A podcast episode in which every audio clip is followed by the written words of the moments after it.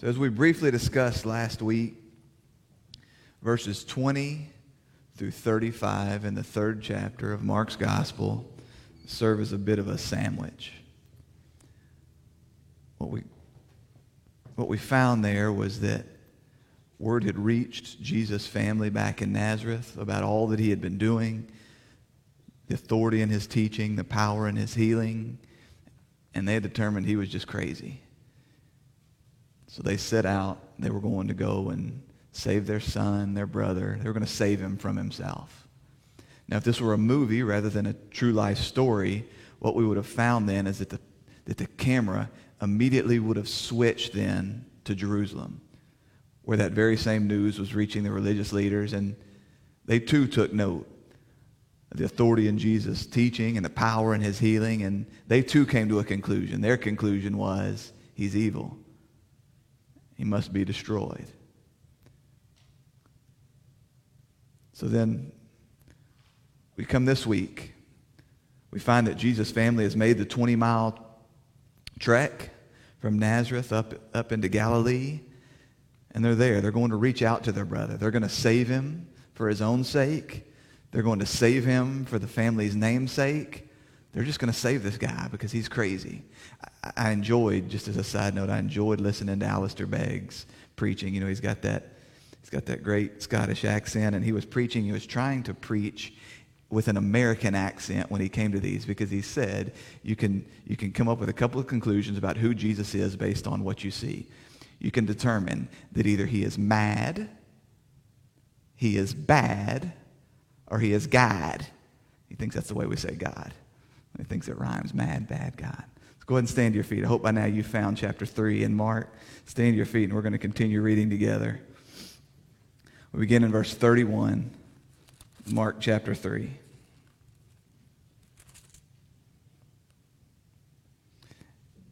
And his mother and his brothers came, and standing outside, they sent to him and called him. And a crowd was sitting around him, and they said to him, Your mother and your brothers are outside seeking you.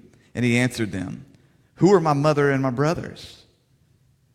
And looking around at those who sat around him, he said, Here are my mother and my brothers. For whoever does the will of God, he is my brother and sister and mother. And all God's people said, Amen. You may be seated.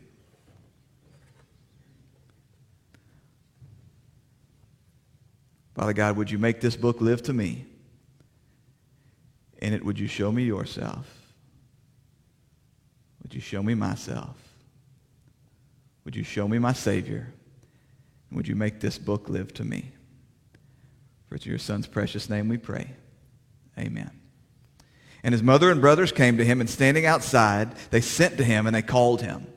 So Matthew's gospel tells us that Jesus was still there and he was teaching the crowds. And then Luke tells us that there were so many within the crowd that the brothers and the mother, they just couldn't get to Jesus. And this would immediately remind us of the scene there in Peter's house where Jesus is teaching and the crowd is great. And so the paralyzed man's friends brought him and they wanted to get their friend to Jesus. They knew that there was healing if they could just get him to Jesus. And so they tore the hole in the ceiling and they lowered him down before, before the great healer. And so what we find here is that Jesus' family, they've made this journey and they find Jesus there and they just can't get to him. The crowds are too thick. They can't find their way through to get to their son, to get to their, to get to their brother. Verse 32. And a crowd was sitting around him. And they said to him, Your mother and your brothers are outside and they're seeking you. So you can picture this, can't you? For nearly the last two years, Jesus has been preaching, he's been teaching, he's been traveling, he's been healing, he's been casting demons out of the oppressed, and the crowds grew and grew and grew to the point that Jesus couldn't even remain in many towns. We would find him time and time again withdrawing from towns and going out by the lake where he could teach with a little more space, going up on the mountain to be alone with his father, routinely having to pull away because the crowds were just so very great. And he was going to attend to them when they came. Had such a heart of compassion, and he knew them, and he knew their needs. These were sheep. And as a shepherd does, he was going to care for his sheep. But now we find him, and he's back in a house. Perhaps he's back in Peter's house. In Capernaum, we don't know for sure. But he's back in this house, and the people are all just seated around him. I, I love to picture scenes like this. What did this look like? Jesus sitting there teaching, and there's just people around him. Now, at this point, we know that he's already called the 12 to him. He's already set aside the 12 apostles that he's going to empower with his spirit. They're going to go out and they're going to do the same kind of things. They're going to teach, they're going to preach, they're going to heal, they're going to cast out demons. And so surely they were up towards the front, you would think. They were the, the closest. But then there was other people there too.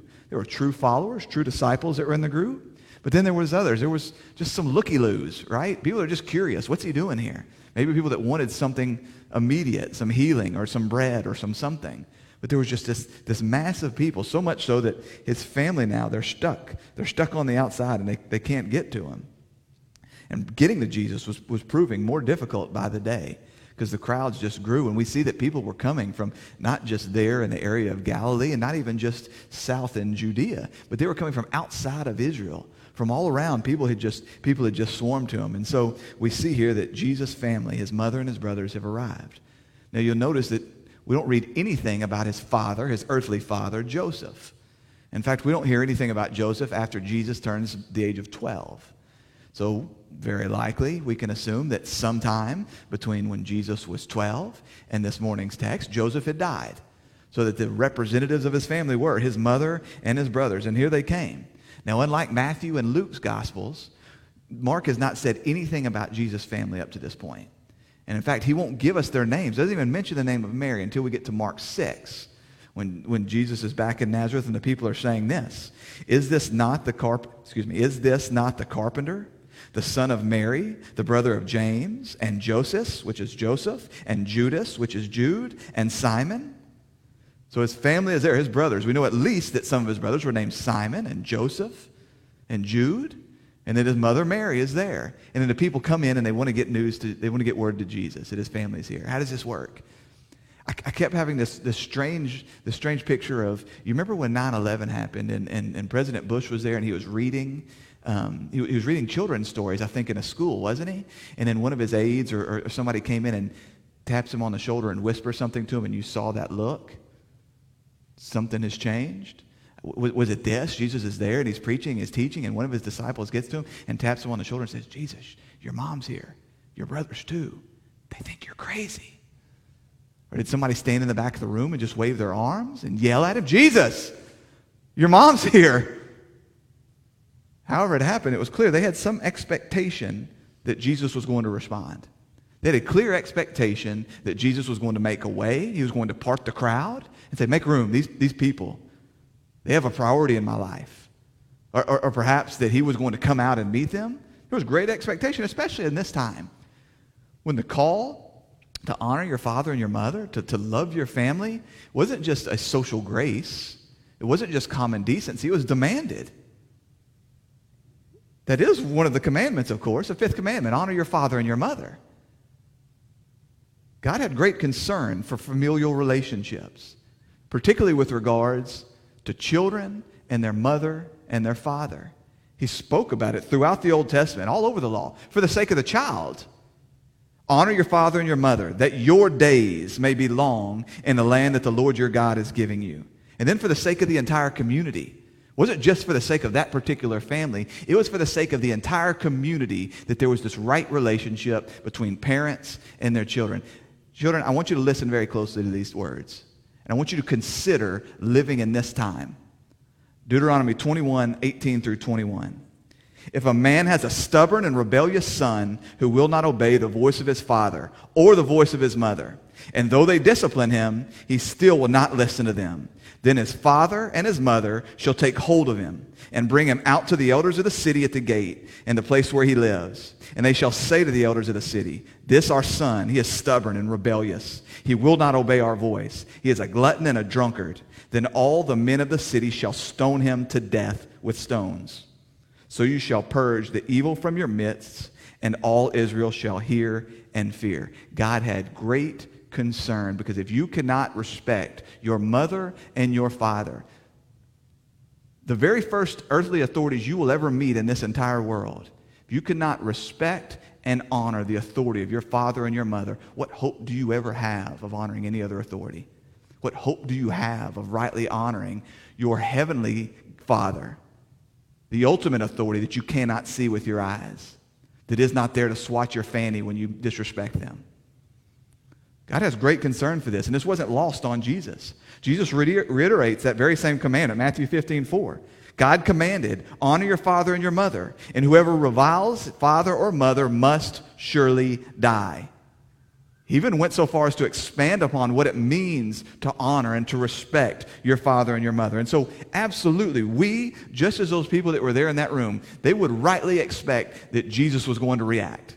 They fully expected. His mother is here. He's going to jump up and he's going to respond to her. And he answered them, Who are my mother and my brothers? And he looked about at those who sat around him and he said, Here are my mother and my brothers. Whoever does the will of God, he is my brother and sister and mother. Ouch. Wasn't what we expected. And, and not only would this have come as a shock to, shock to the people that were there in that room, those disciples that were there at that time, this response would have come as a shock to people that were reading this gospel in the first century.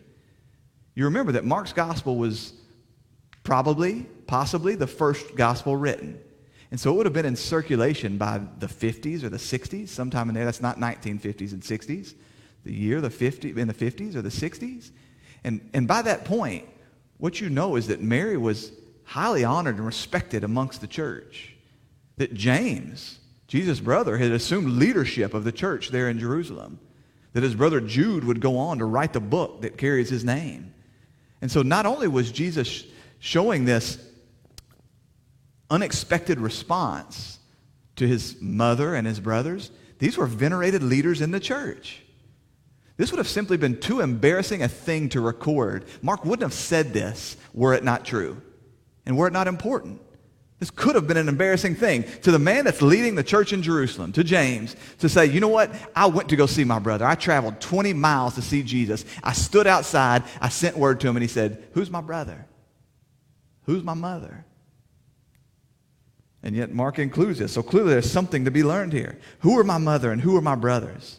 You can just imagine the shock on people's face as he, as he points to the people that are around him. And he says, Here, here, here's my mother. Here's my brothers. Here's my sisters. These people. These people that don't have a place in the synagogue. These people that aren't called teacher and rabbi. These sinners these wretched folks that have no place in society, these people, these are my brothers, these are my sisters, this is my, this is my family. You are my family, you people here in this room. It would have been an absolute shock to the system. And we don't know. We don't know whether Jesus ever went out and met with them that day. It doesn't seem like he did. Doesn't seem as though he left this place and went out and met together with them. It's very likely that they walked away, that they received the news Jesus is not coming out. He said these words Who is my mother? Who is my brothers? These, these, this is my family now. And they turned around and headed right back down the road they came, 20 miles back home. We don't know for certain.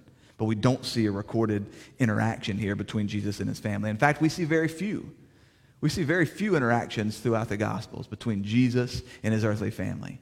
We see some interactions with him and his brothers where they make it clear that they don't believe in him.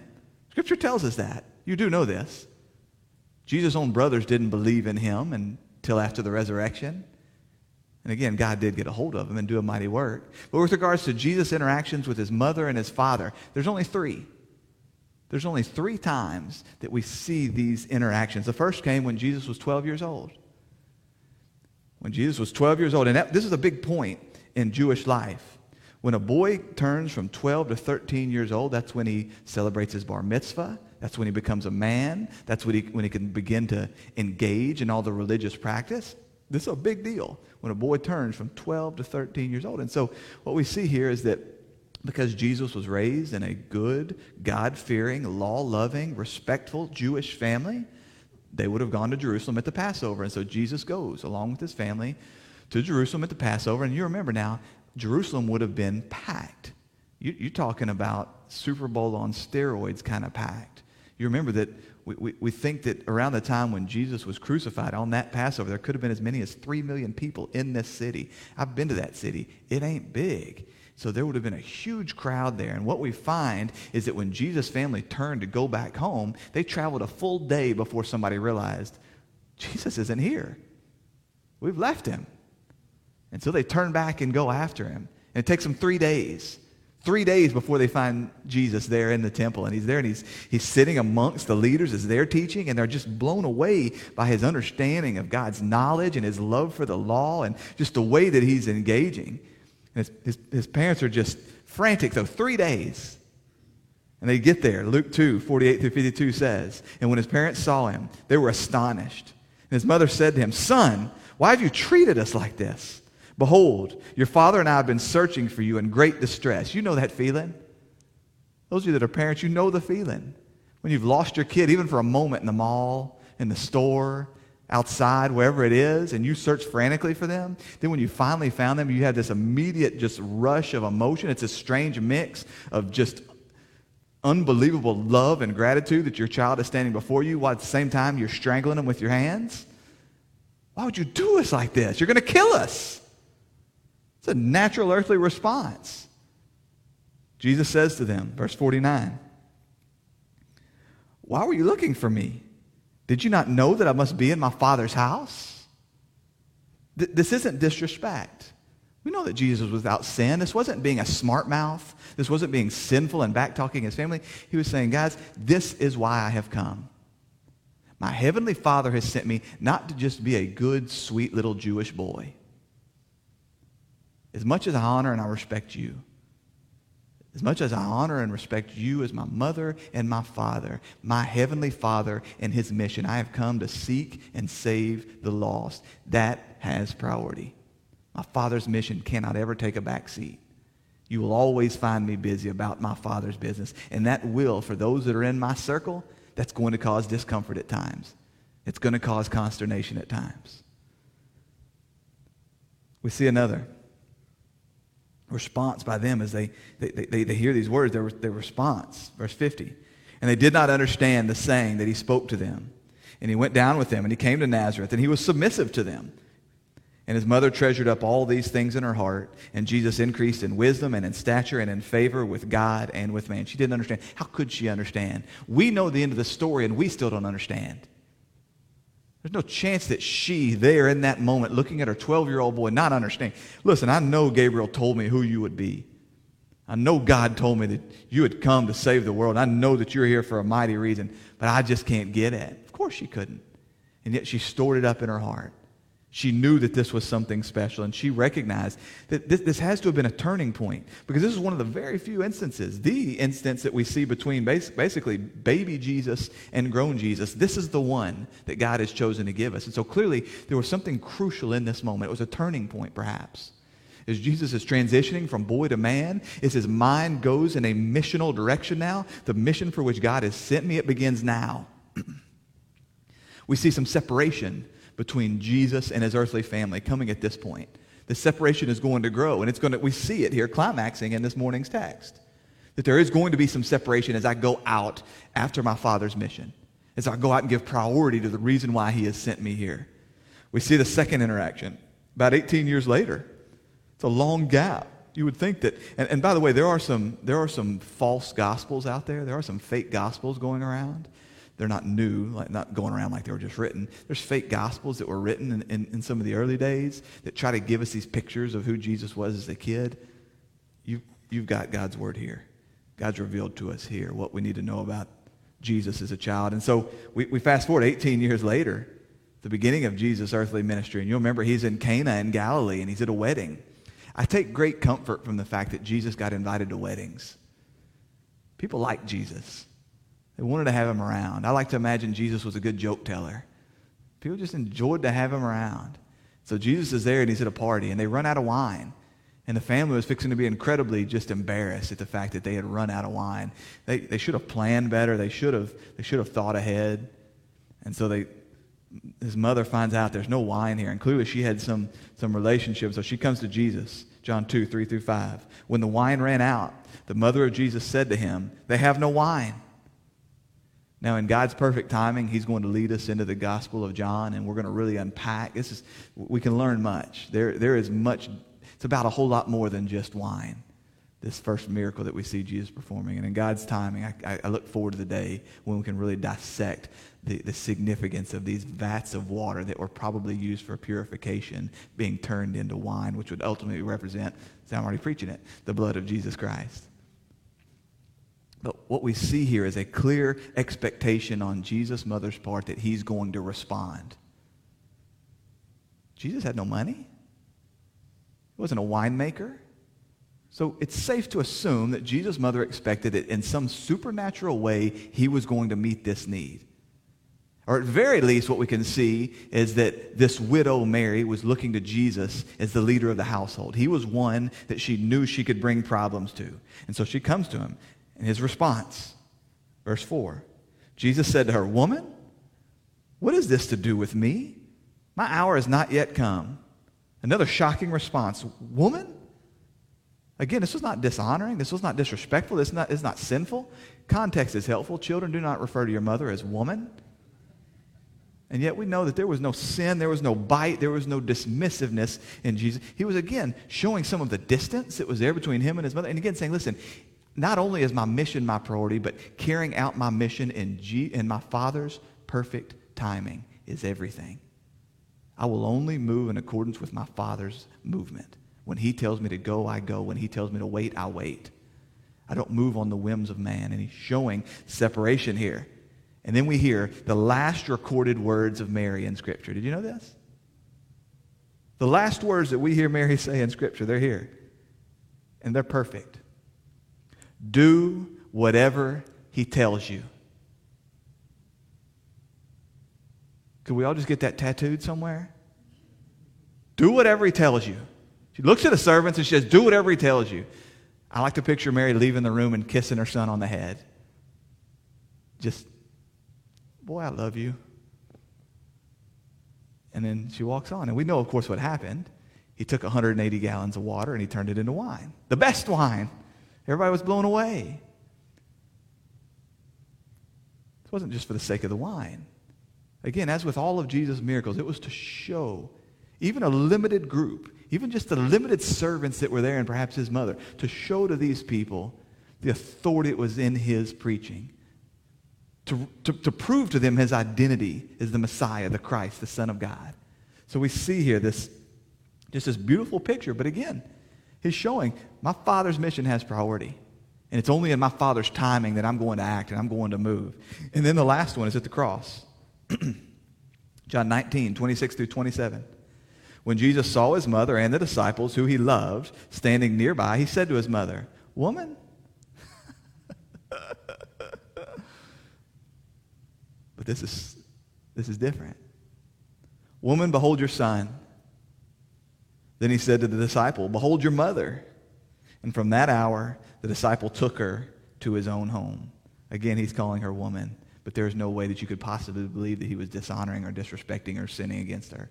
In his moment of deepest agony, bearing the weight of the world's sin upon him, not, not to mention the physical agony of dying by crucifixion, as he hangs there on the cross, thinking of his mother, he looks to her and just these tender words to the apostle that he loves as he says, in essence, John, treat my mother as if she were your own.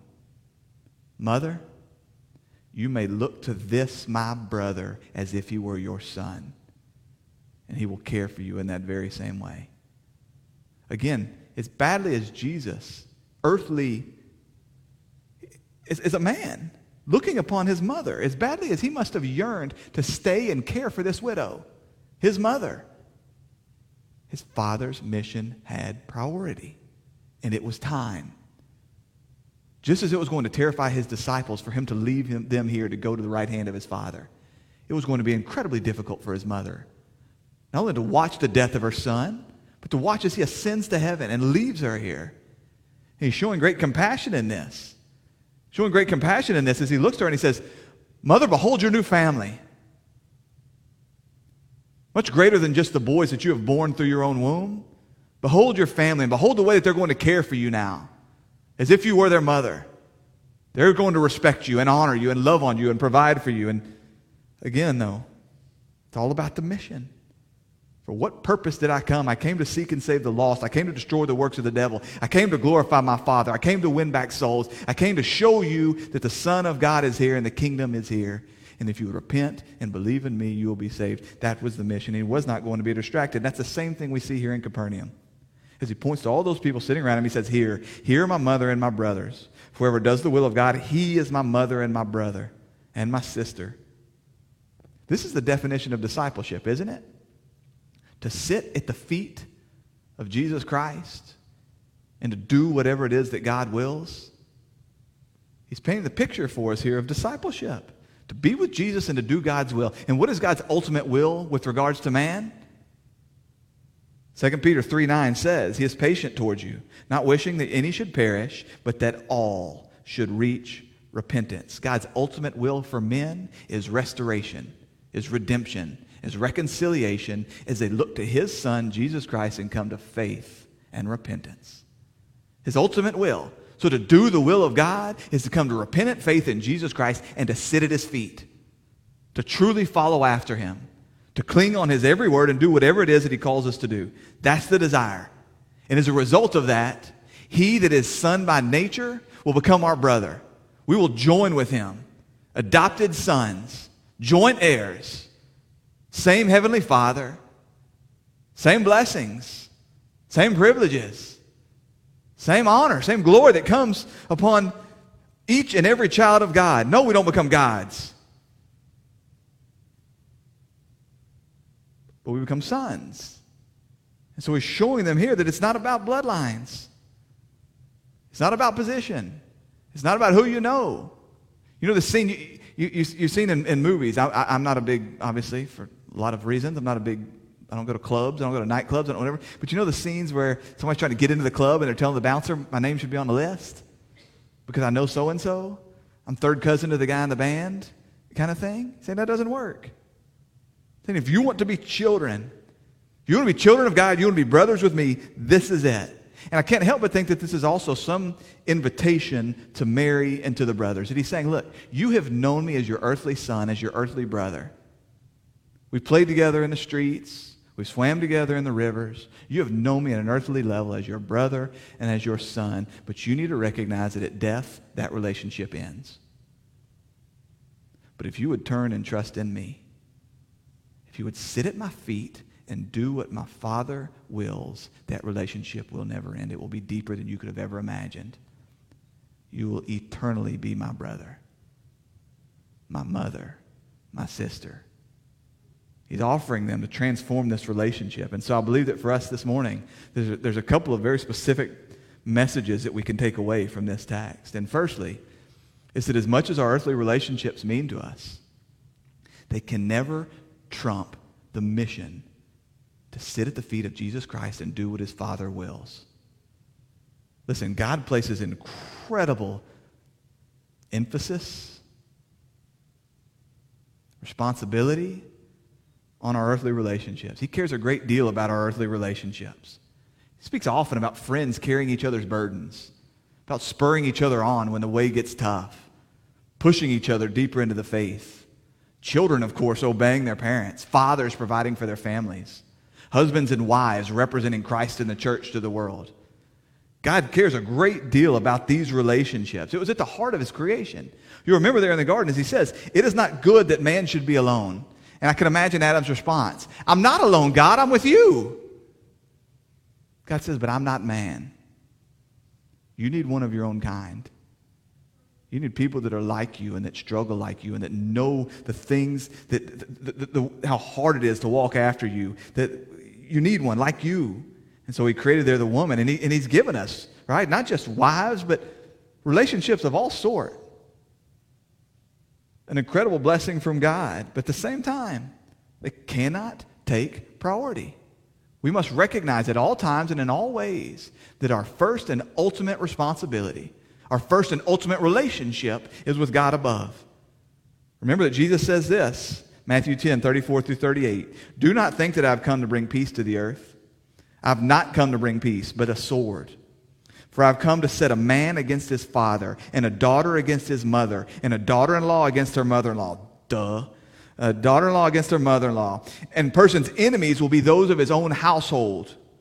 Whoever loves father and mother more than me is not worthy of me, and whoever loves his son or his daughter more than me is not worthy of me. And whoever does not take his cross and follow me is not worthy of me. Whoever finds his life will lose it, and whoever loves his life for my sake will find it. Your enemies will be those of your own house. You see, we should have seen the first ever marital fight right there in the garden. We saw it in the wrong way. Instead of turning and blaming each other, what we should have seen was as Eve was tempted, we should have seen Adam say, No, no. I love you and have a lot of fun hanging out with you. But my ultimate priority is to God, and He told us no. If that means that you don't call me your husband, that means that we don't get to have fun anymore, I'm following after my God. But instead, what happened? He followed along, and they ended up fighting anyways, right? This woman you gave me, she tempted me. She turns and blames the serpent. But our priority has got to be our ultimate relationship. It's got to be with God. But it seems so strange today to hear these words the idea of enemies within our own households. But, dear friends, talk to people that are living in Muslim countries all around this world. Talk to believers in Iraq and Iran. Places where to take believers' baptism is to commit social, if not literal, suicide. To have your family completely reject you and cast you aside. To people that hide that from their families at times for fear of the response and the repercussions and the, and the hurt. I want you to imagine for a second growing up in a house where to come home and to tell your parents, I have decided to follow Jesus Christ, will be to them an attack on who they believe that they are, an attack on who they believe their God to be. Deep consequences. And certainly we don't, we don't see that same kind of black and white thing here. None of you were forced to determine, look, if I follow after Jesus Christ, I can't come to family Thanksgiving anymore because we live in a place where everybody pretends to be a Christian. Key word there, pretend.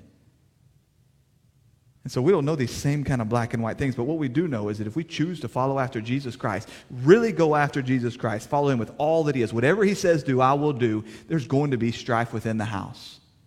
There's going to be strife amongst families. We're going to have to make some very real, difficult decisions. Will I cherish my relationships and will I cherish my own life more than I cherish Jesus Christ?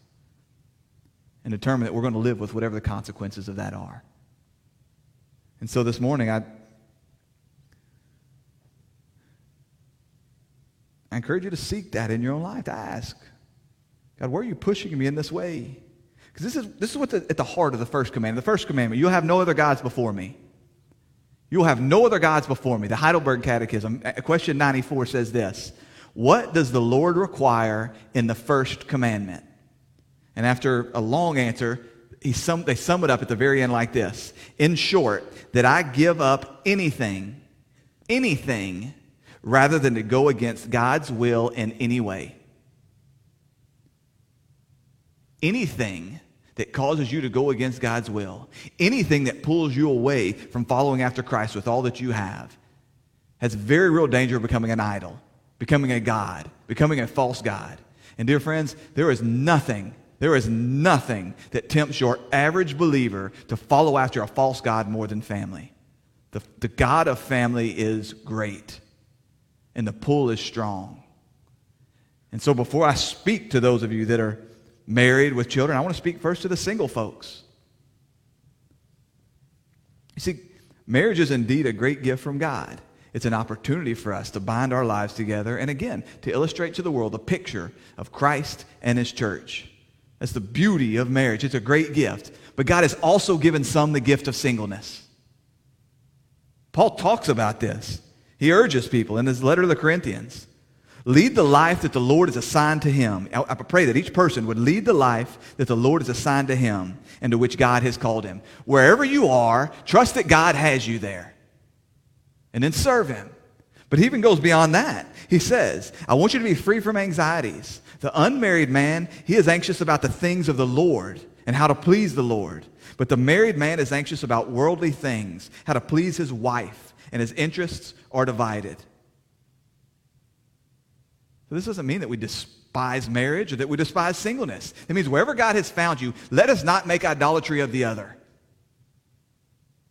Trusting that God has you where you are and you are going to serve him now. There will be blessings now. Let us not make an idol out of getting married just because you're single.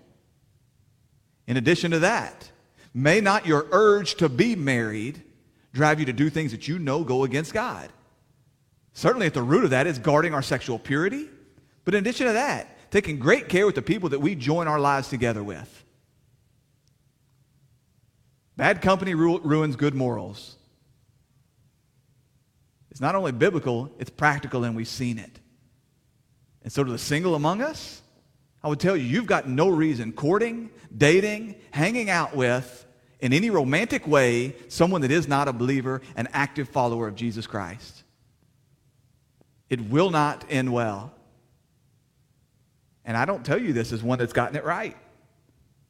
I don't tell you one is, I don't tell you this as one that is at all moments followed after God's guidance in this. I, I don't. I'm a man that walked down the broad path, and I've got many scars to show as a result of it. I tell you this is one that desires for you to do better, for my three little girls to walk down the narrow path of blessing. So we begin there. But then to the married folks, to the parents. Satan loves to use your children as an excuse not to follow after God. What, what damage is this going to do to my kids if we really do this? This is crazy. I'm not going to go radical like this. This is going to this is going to destroy my children because this is the lie, right? This is the lie of the enemy to convince us that this false, damning American gospel, that our primary responsibility is to pour everything into our children to do everything we can to make sure that they're successful in school, successful in business, successful in sports, above all else, and that we've let them down somehow if we don't do this.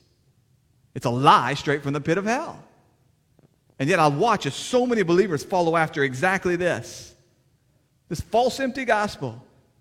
What did the catechism say? It said, give up anything, give up anything rather than to go against God's will in any way. If Jesus Christ would not be distracted from his mission to go outside and say hello to his mother and his brothers, you think he's skipping church to play ball?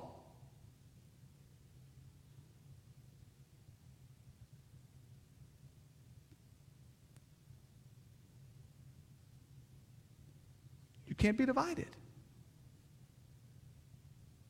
Follow after Jesus Christ is going to have great consequences. It may mean your own children hate your guts. It may mean that other parents look at you and say, You think you're better than me? No. No. Matter of fact, it's the opposite.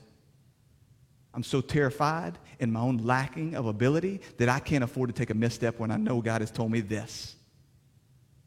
I've got to walk in lock, lockstep with where God is leading me because I know that to variate, to move to the side in any way is to put my life in great risk and that of my children. If God says go, I go. If God says stay, I stay.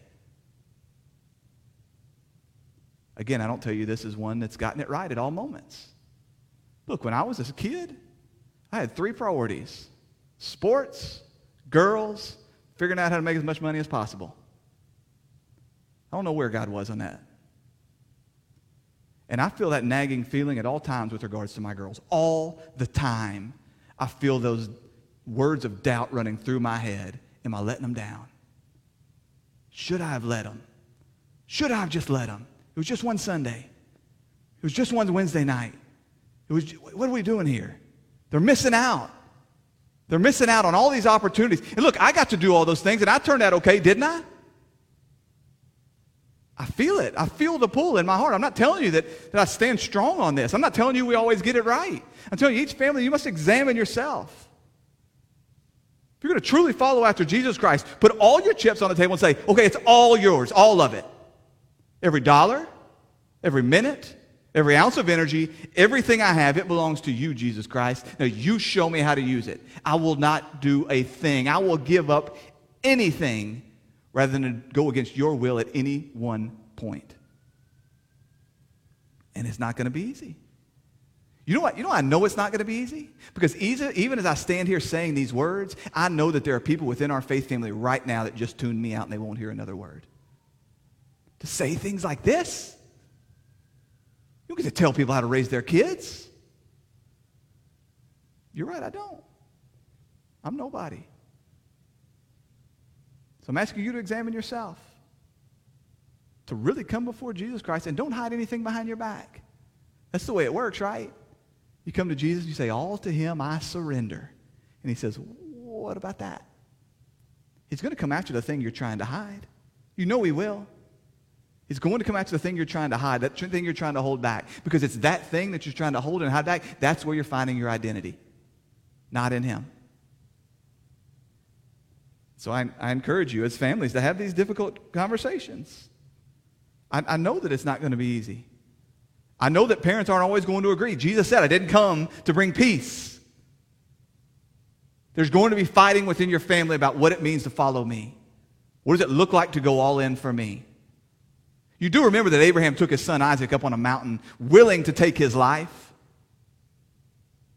but trusting, trusting that the God who is above, that the good, good, good Father that has made these promises, that his way is always better trusting that His way is always better and that I'm going to make whatever this next difficult decision is, trusting that there is blessing and obedience, always blessing and obedience, even if I can't see it immediately, even if I won't receive it immediately. I beat that dead horse long enough. The second, and I think primary thing that we, that we recognize here is this picture. You've heard me reference several times, and, and this, is, this is a running theme all throughout Mark's gospel, but this running theme of insiders and outsiders. We routinely see Jesus confronting those that believed they were the insiders. Over and over and over again. The Pharisees, the scribes, the religious leaders, the people that believed that they were on the inside. Consistently, he comes against them and he says, No, you're on the outside. And then coming to those that thought, because of their lowly place in life, or because of the sins that they had committed, or because of whatever they had done, that surely they were forever stuck on the outside. And he says, No, I'll welcome you in. Consistently. Those that presumed upon God and thought they had a place within his kingdom, saying, No, no, you're out. You're out. And we see this physically in this morning's text. I mean, how, how do houses work, right? Just think, generally speaking, how do houses work? Your family's inside and the crowd's outside, right? But we see the opposite of this here. We see the crowd inside and the family stuck on the outside. And he's saying there's no way to become on the inside apart from following after me. Insiders, you're out. Outsiders, you're in. I'm turning the whole world upside down. The things that you would expect, they don't come, they don't come to fruition in the kingdom of God. Because sin has so tainted you that you view it all backwards. And I've come to show you something radically different. So he's making clear that rising to the, to the status of political leader gains you no access to the kingdom of God. Being called scribe or teacher on the streets gains you no access to the kingdom of God. Doing works of self righteousness, feeding the poor, going to church, praying, reading your Bible, gains you no access to the kingdom of God. That access to the king and the kingdom of God comes through sitting at the feet of Jesus Christ and therein doing the will of the Father trusting in Him, repenting, holding nothing back. That is where you become an insider. That is where you find access to the king and the kingdom of God so that he can then look at the sinful and the outcast and the irreligious. And he says, Come to me and you will find your place in the kingdom of God. And he could say to the lonely, to the single, to the childless, Come to me and you will find a family more grand than anything you could have ever imagined. There's no loneliness in the kingdom of God. You come to me and you will find brothers and you will find sisters. You will find family. Instant family. Just as broken as the world's family? Yeah, yeah. You will find a bunch of broken folks willing to join their lives together. You will find family if you come to me. And then he looks at those that would presume upon God, that would presume their place within his kingdom, that would presume they had earned something, that presume that he needed them in his kingdom somehow. He would look to them and he would say, Depart from me, you workers of evil. I never knew you. So that's my question this morning. What things have you presumed on to gain access to the kingdom of God? Because you grew up in a Christian household? I love that when people say, I've always been a, I've always been a Christian. My granddad was a preacher. Because you read your Bible? Because you pray? Because you try not to sin? Because you're a member of this church or some other? If you believe that you have access to the kingdom of, of God, if you believe that you are an insider for any reason other than sitting at the feet of Jesus Christ and doing the will of his Father, beware. Beware. You may be in great danger of getting to the end of this life and finding out he never knew you. You never knew him. You see, Jesus' mother and his brothers, at this moment, they could have just, they, they could have turned away and hardened their hearts. They could have been offended. I bet they were offended. Surely, right? Surely they were offended. And they could have walked away and said, Who does he think he is? We knew him before anybody cared anything about Jesus of Nazareth. And now you tell me I got to sit at your feet, do the will of your Father, and that's the way I can find a way into your family? We are your family. But we know that's not what happened with them. We know that they were there in that upper, we know that they were there in that upper room. We know they became followers, disciples. They were once outside and now they were inside. They knew Jesus in a whole new way because they saw him through clear eyes. By the work of the Holy Spirit, they saw him and they believed the testimony about him and they received him as king. Can you imagine? When did that shift look like? You're his, you're his younger brother, James. You, you, you, you bathed together in the creek and you, and you ate supper together and you struggled with math together and you, you did all these things. And then one day, finally, the testimony clicks in your head and you go, My brother is God. But they made the shift. By the work of the Holy Spirit, they made the shift. So you have the same option this morning. You can be offended. That's what the enemy wants. He wants you to take offense at the words of a pastor. I don't know how many times I've sat with people in my office and I've shared the gospel with them and I've watched as they were disgusted and offended. Boy, I knew this scripture when you were in diapers. You know how long I've been teaching Sunday school? You're going to preach the gospel to me? You're going to ask me if I'm following after Jesus Christ? Who do you think you are? Nobody. But I got nothing else. That's all I got for you. And also know what it means to walk deceived. Guys, I need, you, I need to confess something to you. With every passing day, I'm wondering more and more how much of my walk was just as a deceived, nominal Christian. I'm, I'm starting to, to, it doesn't matter, right? Like I'm saved now. Right? Then you, you, you, know, you don't have to have that pinpoint. But I'll just, I'll just tell you, in my own walk, I look backwards and I don't see myself really following after Jesus Christ until about the age 30. You do realize I was preaching in this pulpit before the age of 30, right?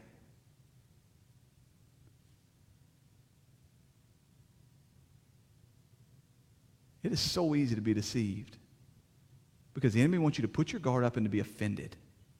He doesn't want you to hear the gospel. He doesn't want you. Listen, if you are saved and you are His, you praise God when people bother to come and ask you if you believe in Him, to share the gospel with you, because you know that's where all the life is found.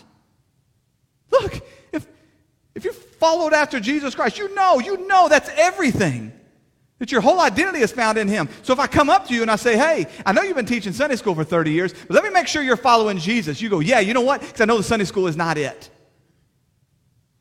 I know that's a response to my following Jesus. I know that's where He has me in this season. Thank you for asking me. Thank you for loving me enough to ask me. I'm going to follow after Jesus Christ. Dear friends, I've got great fear that what we're going to find in eternity is that hell is filled with people that thought they were on the inside and they got offended every time they had an opportunity to respond to the gospel. They had walked an aisle, they had taken a dunk, they had signed a card, they thought that was it for them. And so, as a response to this, every time the preacher preached the gospel, they closed their ears off and said, Yeah, you tell those other people. That's for the visitors. Or you got offended when I looked you in the eye and said, Guys, are you sure? I'm, I'm telling you, I've, since I've been your pastor in the last two years, I've wrestled with this more times than ever. I sit back in my study and I'm like, okay, God, is, is, is this real? Am I following you? Am I loving you? Am I finding my identity in Jesus Christ? So I'm asking you to do the same. Because the flip side of that is I cannot wait to get to heaven and to see all the souls that thought they were on the outside or even those that thought they were on the inside. And then maybe for the first time they heard the gospel with fresh ears and they repented and they turned and they were saved. How many people that thought they were following Jesus for decades and then one day recognized that they were not? They find themselves in heaven and go, Do you have any idea how close I was to missing this? I was in the most dangerous place in all the world, sitting in a pew. There's no more, nowhere more dangerous for the deceived. They think they've got a bulletproof jacket on. I'll never forget when my, my grandfather was dying. My grandmother and my grandfather, they each died at, at about 95 years old, and these were faithful believers, guys. Uh, up every morning reading their Bibles together, faithful worshipers, faith, just, just, faith. my grandmother, I remember she, she wondered why she wasn't dead yet. You know how the, at the end of life, some people are just like, come on, God. I'm, I'm ready. I'm ready. Come home. Um, she led one of her orderlies to the Lord at 95 years old. And she thought, this is why God has left me here. Faithful people. I'll never forget, my grandfather's on his deathbed. And they had lived together, by the way, for like 70 something years at this point. Like, it's just, no, longer than that. It doesn't matter. They've been together decades upon decades upon decades, following after Christ together. And I'll never forget, I found out that my grandmother called my uncle, who was a Baptist preacher, called my uncle and said, Hey, I need you to come share the gospel with Papa. I got to make sure. He could have been offended. I'm trying to die here. I've just given decades in service to the king. And you're checking my pulse? Yes. That's my offer to you this morning. Would you check your spiritual pulse? And would you receive the fact that if you're offended by any of what I've just asked you, to be a great warning? that maybe you're finding your identity somewhere else. That maybe pride has taken root. May we never grow weary of hearing the gospel. Father God, we praise you and we thank you.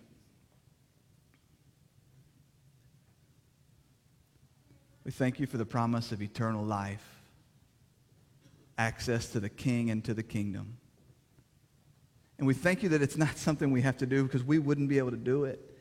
Father, we wouldn't. We, we can't follow the most basic of rules. I, I can't, I, I hardly put a seatbelt on. And what? I'm going to gain access to the kingdom of God?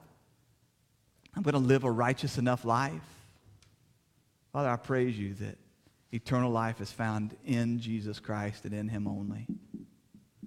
Father, it is my deepest prayer, my most ultimate desire that you would draw each and every one of us to that point where we would come to the end of ourselves and look and ask the tough question Am I in Him?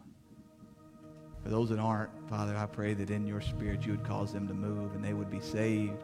Father, for those of us that are saved, I pray that we would go beyond that. Not just am I, am I in Him, but am I holding anything back? Is there anything in my life that has become a God, a false God, a damning God? a God that threatens to steal my attention, my affections, or your glory. Father, we know that worship is a great litmus test for that. That the things that we worship, so Father, in these moments to come, may we worship none but you. May the thoughts of what needs to come, may, may, may Sunday dinner, may Monday's emails, may the mowing of the yard, May that all be just pressed aside as we just sing as one to the only one that is worthy of our praise. And it is in his name that we pray. Amen.